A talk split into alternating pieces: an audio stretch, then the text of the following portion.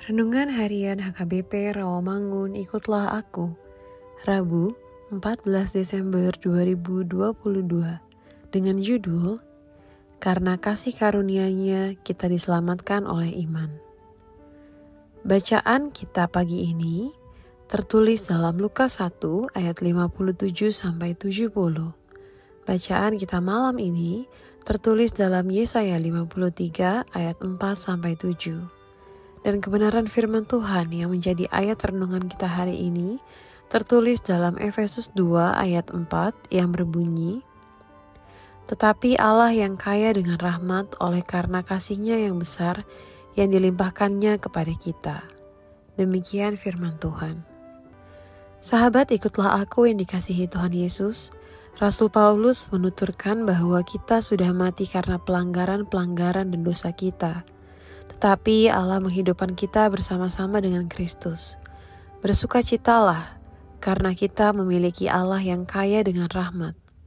Oleh karena kasihnya yang sangat luar biasa, yang dilimpahkannya kepada kita, maka dia sudah menghidupkan kita bersama-sama dengan Yesus Kristus Tuhan dan Juru Selamat kita.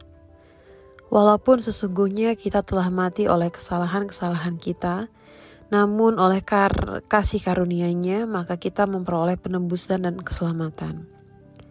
Kita percaya bahwa dahulu kita sudah mati karena pelanggaran-pelanggaran dan dosa-dosa kita, dan kita semua juga terhitung di antara mereka. Namun Allah menghidupkan kita bersama-sama dengan Kristus.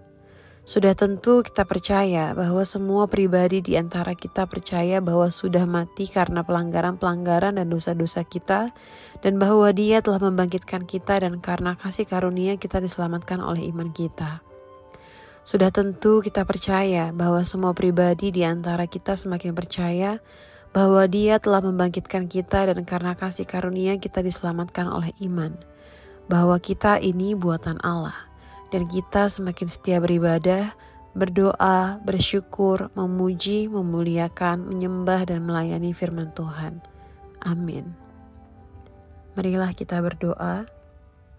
Bapa kami yang di surga, terpujilah Engkau untuk kemurahan Tuhan dalam setiap orang percaya.